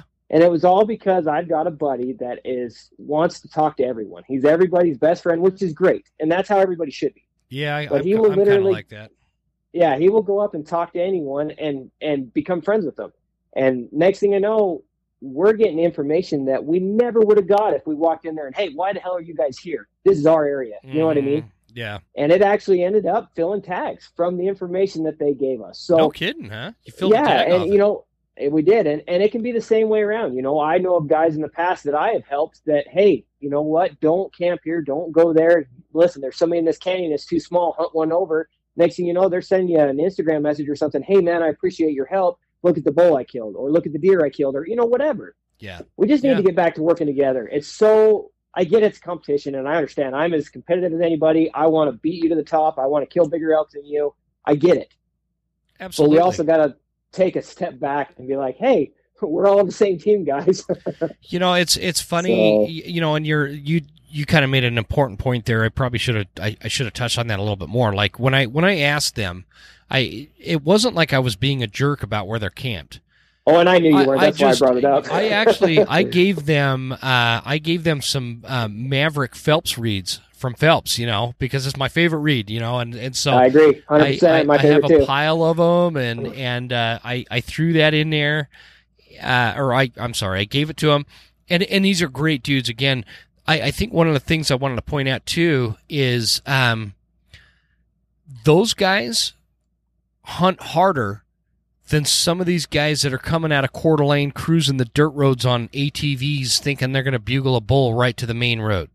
One hundred percent. I And- was just going to say that. Yeah, it's that's an important point because I, I do I see a lot of that happening here in North Idaho specifically, where I and I don't know if these are like just new hunters or new residents or or what, but I I got news for you, man. You're not going to bugle them right to the road. It's just it, that that just doesn't happen, and and I see a lot more of that from residents. And what you're doing is you're jacking up the guy that's down there that's hiked his ass in 2,000 feet down below you in the bottom of that drainage where the bulls actually are. Um, Exactly. and so it's it, that's that's a huge problem. It has been, and you know, another thing, uh, one of our biggest issues, and I don't know if you guys have this up in the northern part of the state, but down here during September, we have a lot of our motor vehicle restrictions, right? So Yeah. no travel on a four wheeler trail, stuff like that. That's one of the biggest issues that I have with non-resident hunters. Uh, we have a canyon that is that is phenomenal, and it's a mile and a half hike to get into it. When the motor restriction vehicle rules are in place, when they're not, you can drive to the top of the canyon and literally be in the middle of it. And it's one of those canyons that, again, kind of going with story time. I hiked my butt off, left way early, got in there at daylight. Bulls start piping off, and I'm like, "This is gonna be fun." You know, it's just one of those mornings. Gonna be a good morning. hmm As soon as I drop down to the canyon, I hear a bull bugle at the top of the canyon that I know is not a bull. And another one, and another one. Come to find out, there's five hunters from a state that had ridden their four wheelers to the top and walked right in on top of me. Now they didn't know any better. non-residents. Non-residents, yep. They didn't know any better, and they were really cool. Wait, wait, it. wait, wait. Just uh, let's clarify. These were Exactly. not non-residents. No, these were non-residents. These were guys that were not from state of Idaho. Oh, gotcha. They were probably from Yep. Utah. Uh, they were. Okay, I wasn't going to say I it, know. but they were. No, I know. I, I I think it's important sometimes to point that out. Utah's got a bad rep for Southern Idaho because they, they come up in droves and and they, they do a lot of this kind of stuff, right? We do, yeah. We And so- that's probably our number one out of state hunter around here. Which is again, I, if I could draw a Utah tag, I'd be down there pushing around right with those yeah. guys. But Yeah, we're not trashing them for being you know from No. Utah, but understand exactly. our our friends in Utah down there understand it can be super frustrating when you guys come up here and, and you're not following the rules because there was there was another incident. In fact, it's it's on a YouTube video uh, for elk shape with Dan Staton where these these guys from Utah down in southern Idaho are like driving around cornering off I've these elk. Yeah, you know Yep, which I've video. I'm talking about? yeah. about. Yep, I know exactly what video and- you're talking about. And so I think that, you know, it's just super important for everybody to be cognizant. It's not, it's not, oh, well, you're a Utah hunter, so you're breaking the rules, obviously. No, that's not what we're saying. It's saying that rules in Idaho are different than in the state of Utah, and you got to know them. It's the same Oh, thing if somebody's coming from Washington to Idaho, or from Idaho to Montana, or from Mhm. South Dakota to Wyoming. Doesn't matter. Doesn't matter. It, it's just that's what we deal with in Idaho. I know in Montana, uh, there's well, I won't even get into that, but uh, anyway, yeah, and, know and the rules where you're back, going. Oh, 100%. Back to the story. So, and this is kind of tying into everything, but anyway, there was a, it was a father and a son and they're friends. And the father and son said, listen, I am sorry. We apologize. We didn't mean, and I said, guys, I, I could give a damn. Like, I'll go down the canyon. You guys go up. We're fine. I said, just in the future, know that that's illegal. The rest of the year goes by, no problem. The very next fall, I go hiking in the canyon first thing this morning. Here's some bulls in the top, and find their friends in the top of the canyon riding their four wheelers in again.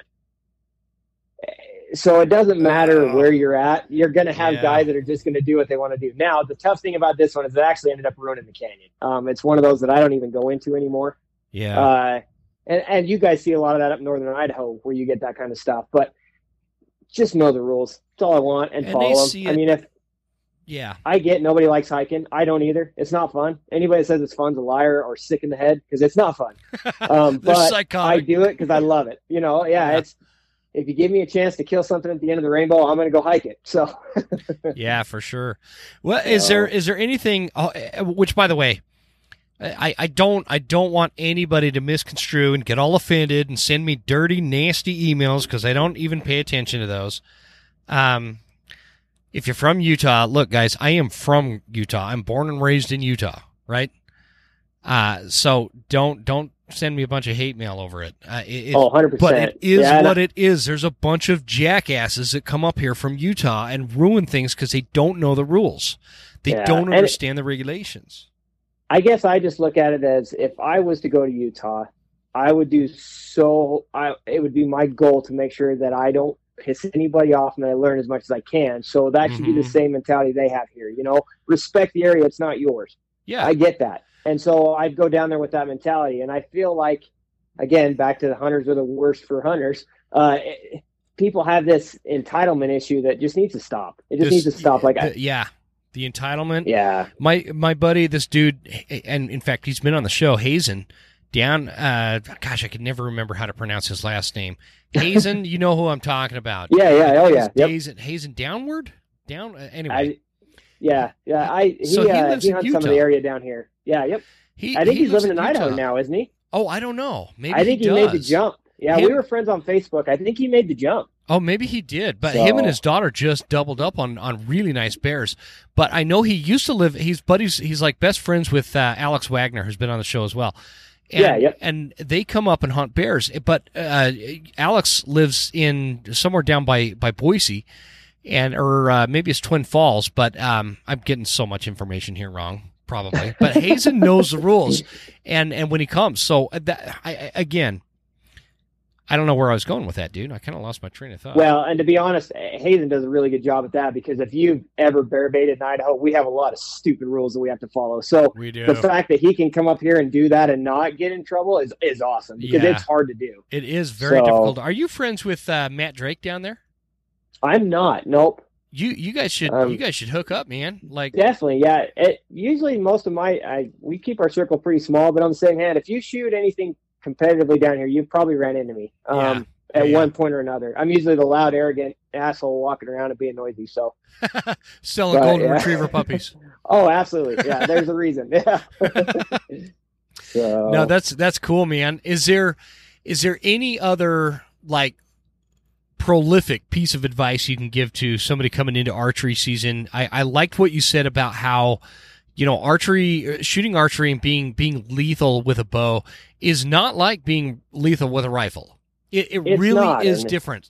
And I'm is, not and- saying that one thing is different or easier or harder. I'm saying it's very different. It to be lethal with a rifle takes a lot of practice and a lot of consistency and, and knowledge of your weapon and understanding how to keep that thing dialed in while you're in the field and, and blah blah blah. Bow hunting absolutely it. Bow hunting requires a little bit different skill set. It's it's less about that side of it and more about understanding how those arrows fly and how to get close to animals and being super stealthy. And, and so it, there's there's just a it's a different way to hunt, and I love both of them. So is there anything else that you can add to like again that scenario where I was saying somebody's just thinking about getting into bow season? Like here it is, July sixth. Is it too late to No, go not buy at a all, and that's- tomorrow and go out? Not at all, and that's why I wanted to talk to you is because this is this is crunch time. This is when we should start getting our stuff ready. Um, you know, I've been lucky enough to get to shoot for a lot of the shops here in Southeast Idaho, and and and part of that is going and helping them during this time of year. You know, they're obviously busy, and we want to help them and help everybody we can. One of the biggest pet peeves I have is when somebody shows up two days before hunting season and they haven't done anything all Yeah. summer, and it's like, this isn't a rifle, guys. You can't just go out and yeah, you can fling arrows, but you're going to lose animals. You know, mm-hmm. we've got to be I've a little it. bit more.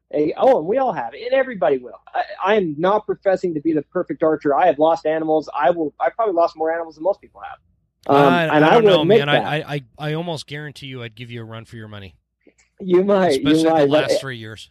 Yeah, and but that's hunting. That's part of hunting, and that's I my biggest thing is whenever I go out in the woods, I want to be as prepared as I can be. And with archery, you have to be more prepared than you do with a rifle. And I don't see that with a lot of new archers.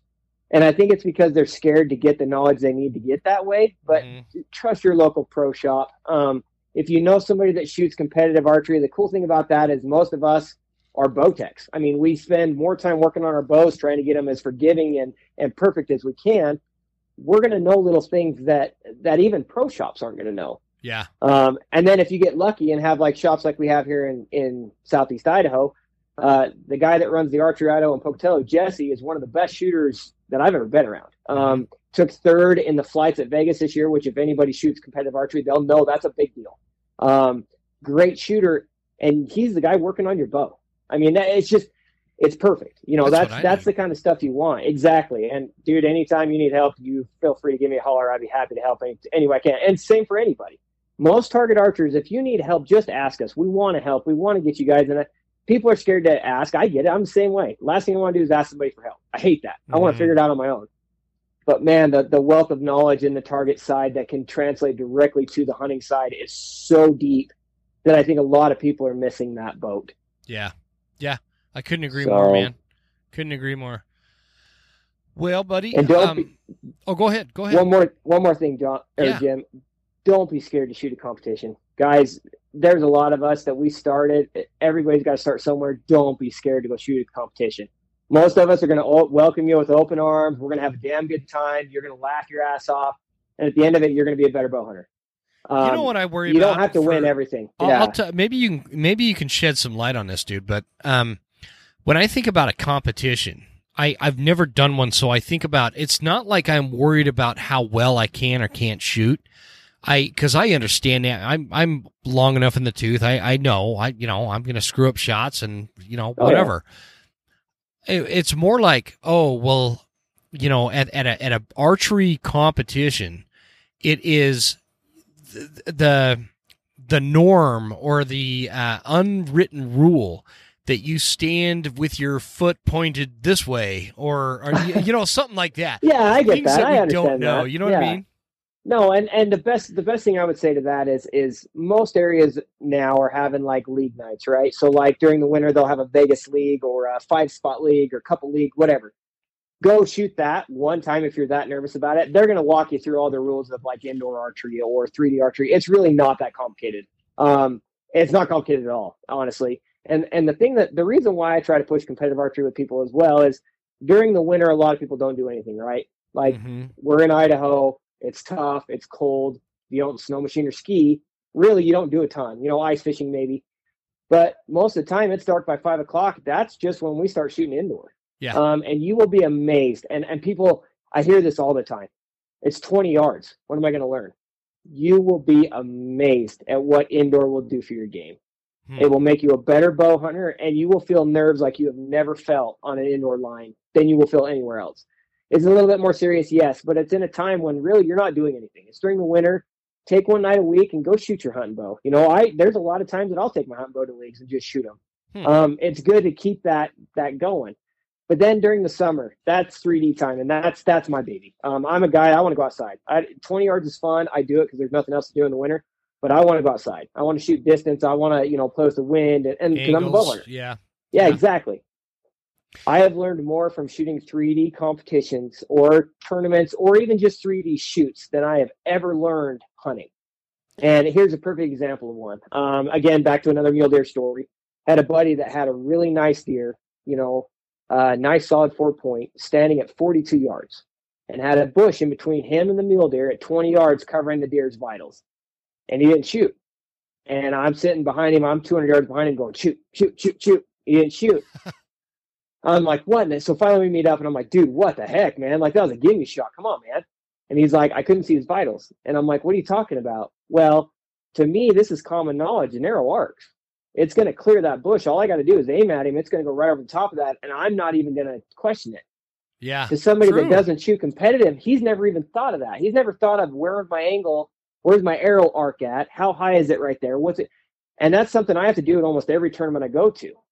And so that was another part of me that thought, man, this this tournament archery is a huge thing when it comes to bow hunting because he could have just killed the biggest deer of his life on a chip shot, and he had no idea he could even do it. Huh. So that was one thing. Eh, eh, 3Ds will teach you angles, they'll teach you cuts, they'll teach you so much stuff that you just can't learn. I mean, let's be honest, Jim, we hunt our butts off to get one chance, right? Oh, absolutely. You're going to learn a ton on that one arrow, but I guarantee you, I'm going to learn a lot more on the 700 arrows that I shot at 3Ds over the summer than that one arrow I shoot in an elk. Mm-hmm. Mm-hmm. Yeah, absolutely. So that's that's just what I would say. Uh, just go out, shoot them. We're gonna. Most competition guys are gonna welcome you in with open arms. We want more competition. It's just gonna make it funner for us, and you're gonna find that it's a lot of fun. It's just a lot of guys sitting around bullshitting and having a good time. Well, let's let's wrap this up with one more question uh, around this topic. Yeah. When, when Justin Huntsman goes into the woods for elk or deer or whatever with his bow, give me your bow setup and your arrow setup. Okay, so I I'm the kind of guy that from the target side, I like a longer axle axle bow. So I'm going to run anything between like a 33 axle to a 35 inch axle. Um, it's just more stable for me. Now Mhm. I have a sh- tiny draw length. Um, 28 inches is my draw length, so I'm a little guy. Um, so those guys that have the little draw lengths normally don't put the long bows on, but I just shoot them good. So that's just me. Anyways, back to the sorry. Um, so No, I'm going to shoot long long axle to axle. The biggest difference you're going to see between me, my hunting bow, and most people's hunting bows is I run pretty long stabilizers. Um, I run a 15 inch front bar and a 10 inch back bar, um, and then I get my quiver off any chance I get. Uh, I my bow is tuned to shoot with the quiver if I need to, but I will take that thing off the second I get. I shoot a tight spot quiver um, just for that fact that they're easy to get off. Yep. Uh, anybody will tell you the second you slap a quiver on the side of a bow, and I don't know how northern Idaho is, but down here it's always windy. Um, all you're adding is a sail to the side of your bow. It's hard to shoot with that. Um, as for a sight, I like the uh, I run Axcel stuff. Um, I really like the Ranger pin. It's kind of a double uh, single pin, if that makes any sense. Mhm. Um, and I love that because I can get the accuracy of a single pin, but I can also set my single pin at 20 and know my second pin's at 35, my bubble's at 50. So if I have to make a quick shot, a bull comes running in at 20 yards and spooks, and I calculate and stop him at 30, I know, okay, second pin just needs to be a little bit low and let it eat. Um, that's that's my hunting setup. Arrow wise, Okay. uh, I really like the Easton long ranges. Um, I love little arrows, especially out here in the west. We got to have skinny arrows to to combat the wind. Um, and our setups out here are going to be a lot different than the stuff back east. You know, back east, their farthest shot is 40 yards. That's warming up for us. Yep. Um, Yep. You know, I've killed I've killed elk at seven yards, and I've killed animals a lot farther than that. Um, that's just western hunting. That that Uh, you you've know, got to be ready for everything. people driving around, dude, they're going to be listening to this. They're going to be like, "What is the longest thing you've killed?" Or what? what what's the yardage? Would you say? Uh, Come I don't on, like it's, to tell people I. because they get. But you killed it, right? I did, yeah. Uh, so I sh- I killed a mule deer, and again, I'm going to get freaking hate mail for this, and I probably shouldn't even say it, but uh, I killed a mule deer a couple of years ago at 140 yards with Holy cow, man! Are you Yeah. serious? So, um, and then I'm, I'm sending at- you. I'm right now. I'm typing up a nasty email right now. Dear Yeah. Justin, Um, that is bullshit. to be fair, uh, he ran closer. I shot him at 100, and he ran closer. I shot him at 85, and all three arrows were in double lungs. Oh So, wow. Um, again, not trying to brag. I should not have done it. It was stupid. It was dumb shot. I should not have done it. Going back, I never would have. Um, it honestly was one of those. I drew back and anchored in and was like, man, my pin is not moving, and the bow went off. Uh, it just kind of took over. hmm uh, Yeah, yeah. which is great when I'm nervous, and not so great when I'm just like, I want to see if my pin's moving or not. But anyways, uh, yeah, I would never recommend doing that. Please don't, don't do that. Uh, But you know what I meant, right? I mean, like when you say that, people are going to wonder what is the distance, and and and they're going to. So I have to ask. I, and I get that. I understand that, and and I am never going to be somebody that tells you that is too far. That is for the individual person to make their account. You know, I I totally agree. I got into the long range shooting uh, rifle competition, PRS stuff, a couple of years back before COVID and everything got so freaking expensive. And and I loved it. Uh, it's a lot like archery. It's very technical. I, I dove in headfirst. I loved it. Um, but I noticed right off the bat the negative side effect that comes with that long range hunting. Uh, there's a lot of people that do not like it.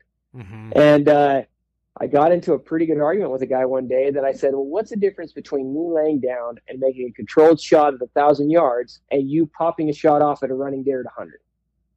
Yeah. He goes, Well, I'm going to hit it. And I said, So am I. I said, The difference is I know where I'm going to hit. Do you? Yeah. Yeah. That's one thing that, that Well, I will never.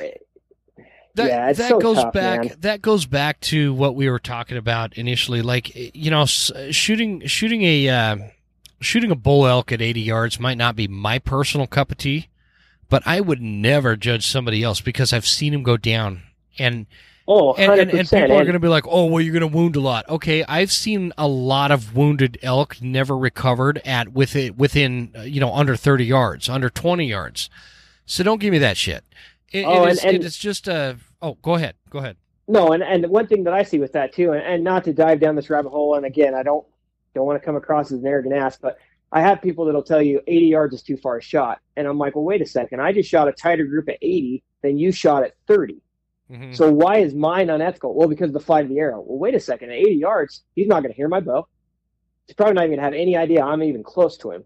Yeah. At 30 yards, they're going to hear your bow. They're going to know you're probably close because we all know they have that stupid sixth sense that I don't know what it is, but it always flares Oh, up. they got it, the. Worst time. They got it for sure. So, but yeah, just uh, again, back to that hunters being the worst friends of hunters. You just, it's not for me to tell one person, listen, this is as far as you can shoot. You need to make your own ethical decision on that. And, and to, and like I said, I'm probably gonna get hate mail for that, but you know what? At the time, I was comfortable with that shot and the shot went exactly where I needed it to do. Yeah. Uh, the buck died. Um, and it was, it was fun. It's something that's a fun story to tell people. Will I ever do it again? Absolutely not. Um, I, I I've cut myself off that unless I've got an arrow in them, my cutoff's 85 yards. But that's just me personally. Mhm. Um, I know buddies that I would 100% if they said, "Hey, I'm going to shoot this elk at 110," I would say, "Go for it. I'll watch." Um, they are good enough shooters and they are accomplished enough archers that they can make that shot, and I am not to tell them they can't. Um, and I think if people would just learn that more, it would just make hunting a lot easier for everybody. It'd make us grow as a community together. Um, just quit this back and forth banner of I did it better this way, I did it better, and I, I'll be 100 percent honest with you. I've been guilty of that. You know, oh cool, you killed it with a rifle. I've been Uh, cool we to kill it with we a bow. all have, yeah. We all Yeah. have.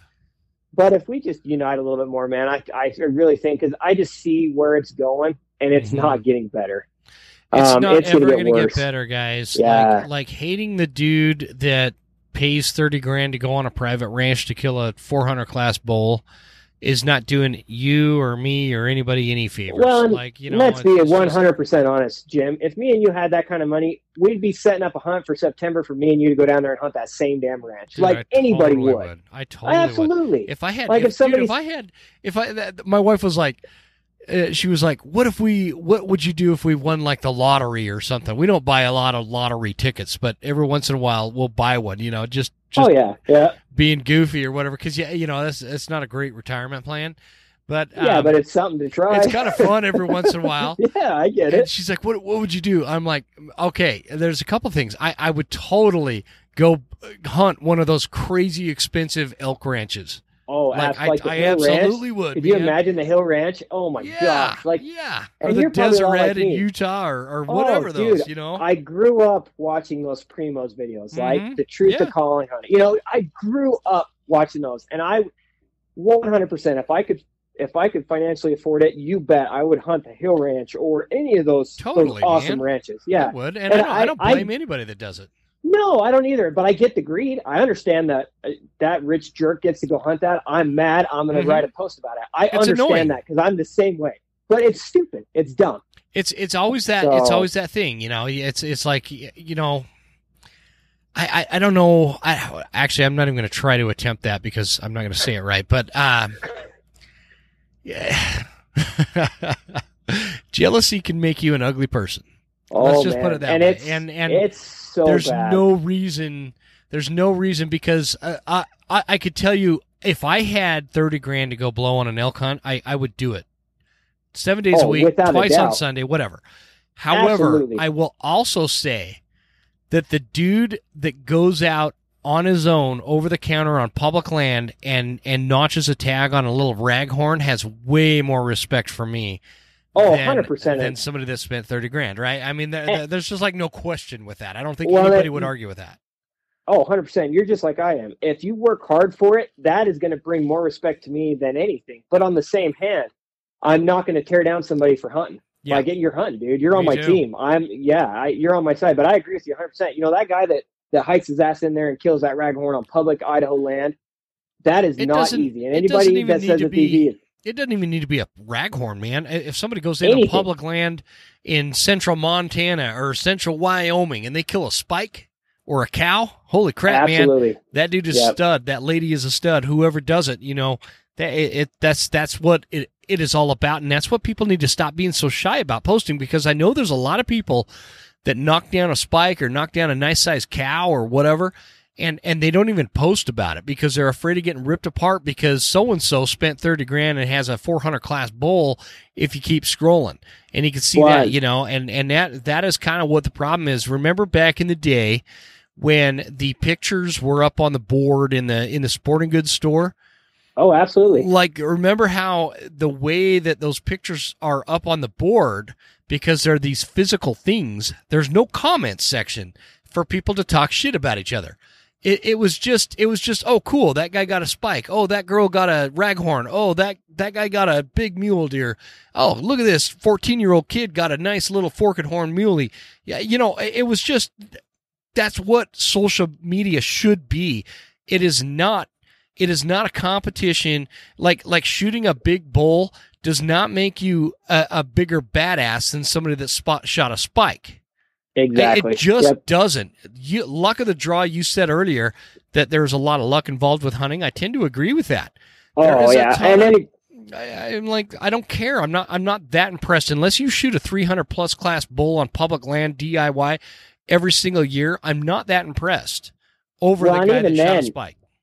Well, and even then, I mean, you look at there's there's those killers out there that are going to do that, and that's hundred percent legit. Like I know Yeah, couple of them not everybody's. Cam Hanes, man. But- exactly, but there's some of us out there that uh, I'll be hundred percent honest with you. If a 210 inch forked horn or raghorn or whatever stands in front of me broadside at 30 yards, he's probably going to catch an arrow because I like killing stuff. Yeah, that's how I am, Um, dude. I am not picky. I am not. Picky. yeah, I'm a you know, picky now- with deer. Other than that, no, I'm not. and picky. that's the same way. You know, you, mule deer, I'm a little bit more picky. Uh, I've been lucky enough to kill some pretty good bucks over the years, so now I can be a little Yeah. bit more picky. But with elk, yeah, you put a bull in front of me. If, if he's close enough, he's probably going to catch an arrow because I like elk meat too. Yep. So you know, it's yeah, it's this whole social media thing, and and you know, everybody acting like there's huge bulls or bucks around every corner. You know, it used to be. I was lucky enough, like when I was a kid, and my dad ran one of our sporting goods stores here in town. Uh, that's another reason why I got such a good start in archery. Was my mom would drop me off after work. I'd punch the code in and get to shoot my bow until Dad got off work nice. or after school. Yeah, so it was awesome. But I can remember going up front and looking at the same board you're talking about, and looking at them and seeing all these cool pictures and seeing these big deer. And it wasn't, I'm going to go kill one like that. It was, wow, they're still out there. Mm-hmm. Yeah, me that too. mentality is not the same anymore. It's it's oh, if I don't kill a 200 incher, I'm not going to post it. It's like, guys, they are not everywhere. Like you've got to go find them, and they're not everywhere. And if you kill a 110 inch deer, that's still a damn good deer. Man, I, I mean, even my my girls. I took my girls out last September for this little Mhm. hunt we were doing, and this spike was just he was just coming in like like crazy, man. He was so excited because I was cow calling, and and this uh, he was a good spike for a spike. Mm-hmm. But if he would have given me a shot, man, there would have been there is no question in my mind that he would have ate it ate an arrow and I would have posted that all over the place Oh, just to spite just Yep. to spite all these dudes that think that you can't post small elk. I don't Well, care. I, here's a perfect story for this, just a quick one. A couple of years ago, I was running a bear bait and uh, took my son in one night. Um, this was before he could hunt. He was probably eight and had a young, I'm talking young, probably two year old bear come in. Where we hunt down here, we're predator control. We're trying to help our elk and deer, right? So Yep. the second he came walking out, he was going to die. There was no questions, ifs, ands, or buts about it. My son was with me. That bear's going to die. yeah, you've never heard Uh, anybody like bitch about somebody shooting a small coyote, right? Like it's- exactly. it's, predator So- control. Shoot them. Exactly. So I killed this bear, put the video on Facebook. Cool video. I think it's awesome. And the first comment I get is, "Why'd you shoot that dink?" and yeah, you know, and the first comment I said back to him was, "Well, two reasons. Number one, I like elk, and number two, my son was with me, Yeah. and I will never shame anybody for killing anything. no, me neither. Um, I hate I hate stuff like that. it's so tough, and and and I'm I'm one of those guys. And I don't know how you are, but like my, for example, we just got draw results here in Idaho, right? And I don't draw anything in the state, but that's beside the Mm, point. Me Um, neither. Yeah, I'm I'm like legit. I'm 0 for 54. I've drawn Wow. one turkey tag in Idaho, and that's it my entire life. But uh, beside the point, that's that's beside the point. Um, my kids drew buck tags this year, which I'm super pumped about. It's going to be a fun hunt. I can't wait. Um, my oldest boy and my oldest girl both drew the tag, so it's going to be a good time. Nice. But it was funny because my son has not spent any time uh, like on social media or anything like that. And the first question he asked me was, "Dad, do I have to shoot a big buck?" And Really? it kind of it kind of broke my heart a little bit, just because I I don't want my kids to ever have that. I have to kill something big. And I told him, absolutely not, son. If it's got a horn on its head and you want to kill it, we're going to kill it. Yep. And to see him light up like that, I just wish like and and I, it's kind of a double edged sword because I'm on I'm also the same person on the same hand saying quit shooting every two point in Idaho because we're not growing big deer anymore. hmm But Well, there's that side of it. I mean, yeah, but but on that happy side, like if you guys go out and kill something, be proud of it. Like that's a lot of work. Killing stuff is not easy. Mhm. Those critters are smart, so be proud of it. Um, you know, if there's Well, two and- things I could.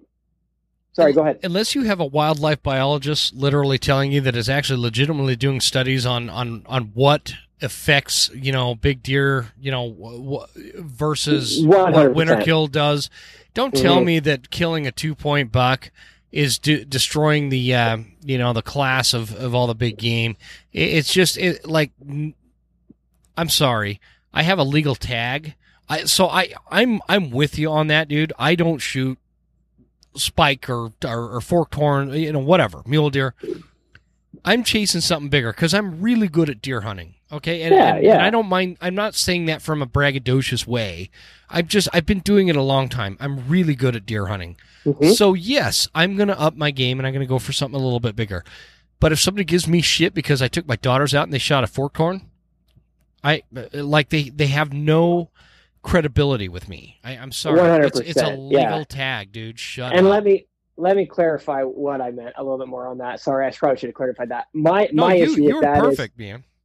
yeah, my issue with that is when somebody when I see somebody, hey, check out this two point, it's great, and then the very next post I see from them is there's no big deer in Idaho anymore, and it's Yes, like, well, yes, there's well, some dude, there is some Yeah, hypocrisy with that for sure. there's big deer, there's big deer in Idaho. You just got to go find them. But if you kill every two point, you're not going to get big deer, and and that's that's my issue with it.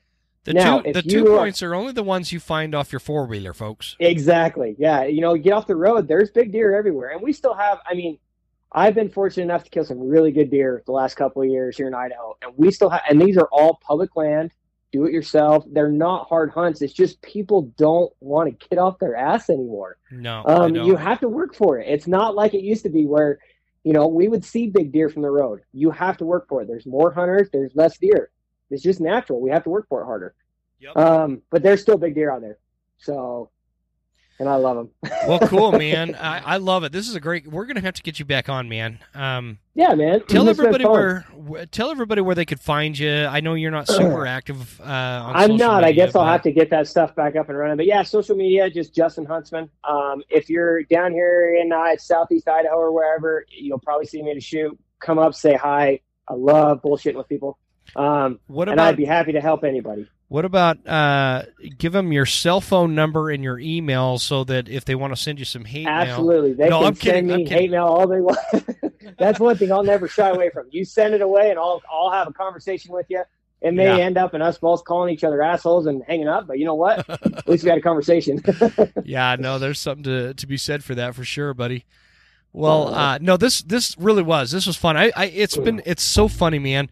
I've been hitting you up for like over a year, being like, dude, let's record a podcast, and then I, I don't actually schedule it, or or you didn't answer, or We've been busy, man. Yeah, Yeah, it seems like every time we got it scheduled, something came up, whether it was you know hunting or just something always seemed to happen. Mhm. So it's good Yeah. to finally get together, and this is fun. I I It really is. enjoy I, it. I knew I was gonna like you. I knew I was gonna Yeah. like you. So uh, I I really do. I I think I, I think you'd be a great person to just kind of you know have rotating through the the whole lineup here on the on the Western Huntsman podcast. And, and Oh man, I'd be happy to do it. drop This some been wisdom, fun. brother. Yeah, it's been really fun. And like I said, guys, don't don't be hesitant. Go to your local shop. They'll help you out. We're all trying to help you out. I know uh, I'm right there with you. That pride flares up, and you don't want to ask for help, and I get it. But but you're missing you're missing stuff that's going to make you a better bow hunter. And I want everybody to be a better bow hunter. I want guys to Yeah. to come tell me their their success stories. Not I gave up archery hunting after four years because I couldn't kill anything. You know, I don't I don't want that. So yeah, I dig it, man. Do you right, want man. do you want to plug uh, the Huntsman's Golden business at all, or is Um, that is you that know, too it- busy? it's kind of slowed down a bunch. Yeah, I'll be 100% honest with you. We're actually not breeding right now. Um, COVID kind of flared up, and everybody Yeah. saw that as kind of a as a money thing, and that was not what we ever started it for. Uh, it was more of uh, something for my wife to do, and she really enjoyed it, and uh, and we enjoyed doing it. So we've we've actually gotten out of that for the most part. Um, Have you? but yeah, it, there's a lot of good golden breeders around. Just make sure you do your research. Um, a lot of people are breeding now, so make sure you do your research and find a reputable breeder. Um, that's the one thing that I hate, and my wife hates, is backyard breeders. You know, go Yeah. find those people that that put the time in and, and find the dogs and do the testing and and, and you know that kind of stuff, and, and just do your research. That's all we Well, can I'm- say. So, I, I'm just saying, like, I know you guys. It sounds like you've slowed it way down and whatnot. um, but yeah. I, I am going to need another one. in oh, the next absolutely, couple of dude. When you do, let us know. Yeah, All right, all absolutely. right. We'll we'll keep in touch. My my old timer's getting old, and the only way my heartbreak is going to ever recover is is by getting a new pup. So. Well, and like we always tell people, you don't replace them; you're just getting another one. Yep. Yeah. yeah no, it's not. No, that's what I'm saying. I, yep. you, you never replace them. No, But- and they're so much fun. And, and nothing is is is uh, better than for a broken heart than uh, a, a little pup. You know. I just oh, absolutely, I absolutely.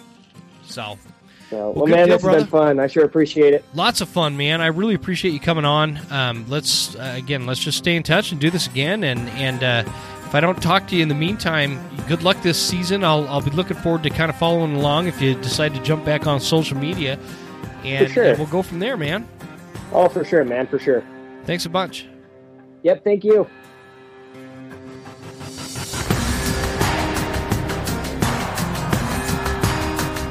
You made it! That's the end of the episode. Thank you so much for tuning in. Please make sure you're following us on Instagram at The Western Huntsman and write us a good review at Apple Podcasts. Thanks, guys. See you next time. Stay Western, and I'll see you on the mountain.